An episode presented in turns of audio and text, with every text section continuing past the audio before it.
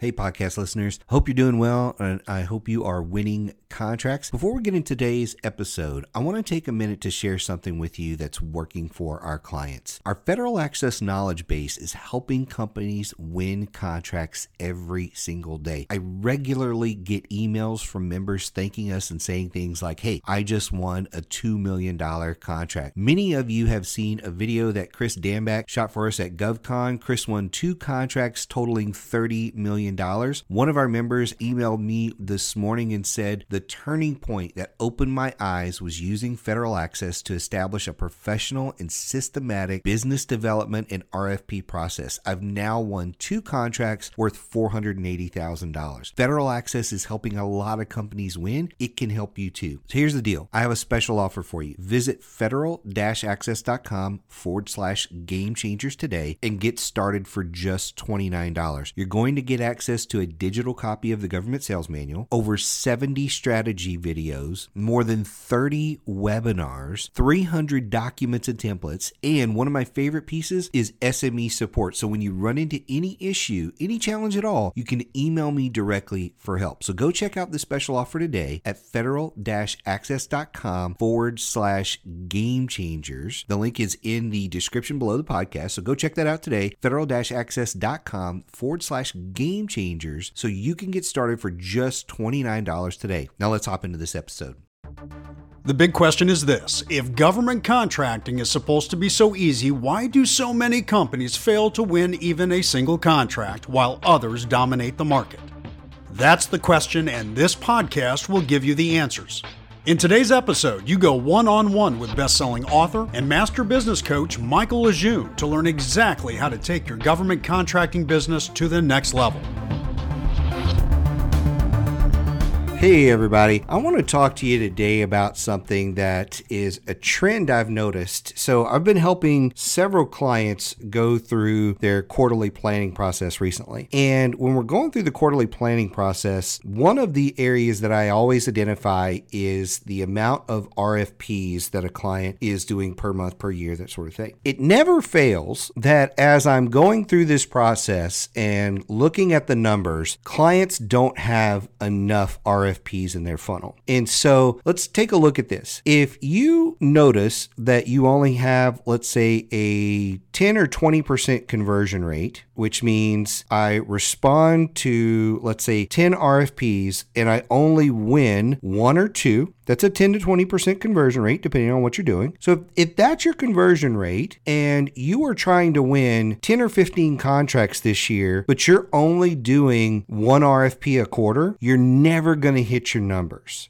You're never going to hit them. And so, what I want to encourage you to do today is find a way to increase this number. Now, I'm not saying you should bid on things that are wildly inappropriate for your business or anything like that, but I'll guarantee you one of the reasons, if you're small, one of the reasons you're not bidding enough is you don't have the resources. And when you're when you're small, you think about having to do this all on your own and you shouldn't. So one of the things you should be doing is taking opportunities to your teaming partners and saying, hey, let's go chase this. Why don't you prime it? You prime it, I'll sub. And so if you're doing that sort of activity, now you may be writing one RFP a month on your own, and now you can have your teaming partners helping you get another three or four RFPs a month out the door. I'll say that again. If you take opportunities to your teaming partners and you have a big group of teaming partners, you can go from one RFP a month to three, four, five, six, six, 10 maybe. Depends on how many teaming partners you have. So you can chase more work if you leverage the resources of your teaming partners. So I want you to keep that in mind. This doesn't have to all be on you, which again, if you're small, and small has a, a wide variety of descriptions, it could be anywhere from a startup to you're a few million dollars and you just don't have a big team. So if your core team isn't that big, expand your team by working with partners. Now, another way you could always expand your team is to work with some proposal writers, that sort of thing, so that you could say, hey, you know, we need to be getting four to five, six to 10, whatever it is, proposals out the door every single month. And I want to hire you guys and I want you to focus primarily on the opportunities I send you. Here's our past performance write ups and all our stuff. Now, it's going to take you a little while to get your RFP, you know, writers together, you know, whether you use an outsourced model or whether you hire somebody, it's going to take them a little while to get the hang of it. So, you know, you may not hit your numbers in the first 30, 60, 90 days, but you should after after that, you know, in that that second quarter of working with that team, you should be able to hit those numbers and start winning and that sort of thing. So, you don't have to do it yourself. You notice a theme I, I'm giving you today? You don't have to do all of this stuff yourself. You can outsource the writing, can't afford the writing, or you're early on in the stage and you don't even know what to do. Work with your teaming partners. In fact, I would say work with your teaming partners more than anything. You need to be working with them anyway. Bring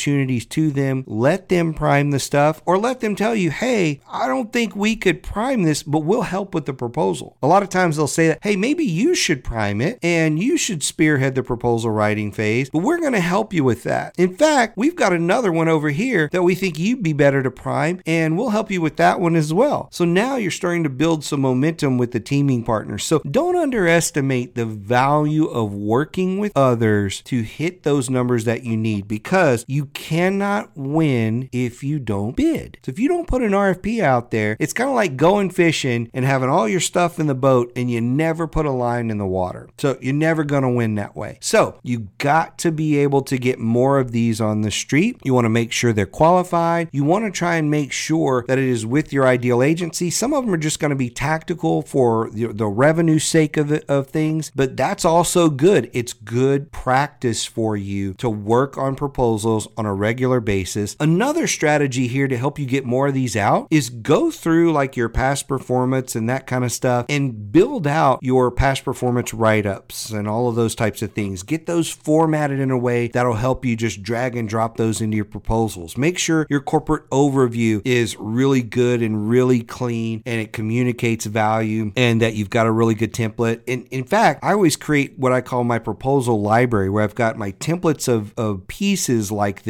like the write ups and resumes and overviews and all this kind of stuff. Build up a library of this stuff so you can easily drag and drop it. Get your formatting on your documents done so that it's out of the way and you have one format that you use and you just plug and play all of your stuff into it. Get all of that stuff out of the way and systemize the writing. So you don't necessarily have to go out and learn the Shipley method or this method or this pink, blue, green, orange team, whatever. You don't have to go learn that stuff. Those things are all great and they're amazing for some people. Some people can't handle that. Create a simple system on from the moment you get an RFP on your table to how you decide to bid, no bid it, to how you put it together and respond, and the timing of all this stuff so that you can really build out the process. And each time you do it, you can say, hey, I know if I'm going to respond to an RFP, it's three hours of work, it's two hours of writing plus three hours of research, or whatever it is, right? You know what it's going to take to put that stuff together. And so once you know that, it makes it less overwhelming. When you have a plan and people on your team are aware of the plan, it allows everybody to be more comfortable about it. And so next time you're sitting down with your team and you say, look, we're going to go from writing one RFP a month to six, you know, instead of scaring the team, you could say, look, hey, we're going to do this over the course of the next few months. We don't have to implement it all today. And in order to make this easier on ourselves, we're going to map out the process. We're going to put together some templates that we're going to use to make this easier. So all we'll have to do is customize them for the opportunity. And we're going to build this out in a way so that instead of it taking us 10 or 12 hours to respond to an RFP, it's only going to take us two or three. How's that sound, team? And now your team can get behind it because they know there's a plan of attack. They're scaling up because, hey, you know what? It's hard to go from one to six, but it's not that hard to go from one to two, two to three, three to four, four to five, five to six. It's not that hard when you do it that way versus, hey, last month we wrote one, this month we're going to write six. You know, and oh, by the way, out of those six, at least three of them, at least four of them, whatever it is, are going to be with teaming partners who they are priming this and they're driving the proposal process. So take a look at this, what I'm telling you, map this out on your own, look at how many RFPs you're actually responding to, and then set a goal goal. Set a goal of how you're going to increase that to get to the number you really need to get through. And look, another part of this is a lot of you are responding to sources sought, which is absolutely what you should be doing. Sources sought are, are, are great for people to do. But the thing is, people get way too wrapped up in all the stuff they're trying to do in these sources sought. Remember, you don't have to respond to everything. You can add things to a sources sought to help position and shape for an opportunity. And so don't don't get too wrapped up in the sources sought that you miss the RFPs when they come out because you're too, you know, just wasted from from, you know, and exhausted from doing the other things that you do in the business. So you need to save some energy for the RFPs because those are really important. But initially, you're going to be responding to sources sought. I totally get that. Just don't exhaust yourself on those. Be smart about how you approach them. And the process is probably going to be similar for sources sought as it is with RFPs. It's just going to be a slightly less time frame a lot of times. And so have a look at this. If you have questions, you know how to get in touch with us. Don't let this overwhelm you. I'll say it again. Don't let this overwhelm you, but understand if you don't bid, you can't win. You know, I keep saying this and I want people to hear it. You don't bid, you don't win. And so we've got to start bidding more if we're going to start winning more. And that means we've got to get good at the RFP process or RFQ process, whatever it is that you're doing in your business. So you've got to get good at that process. The only way to get good at it is to do it more. So imagine if you only drove a car once a month. Every time you get in, you'd be nervous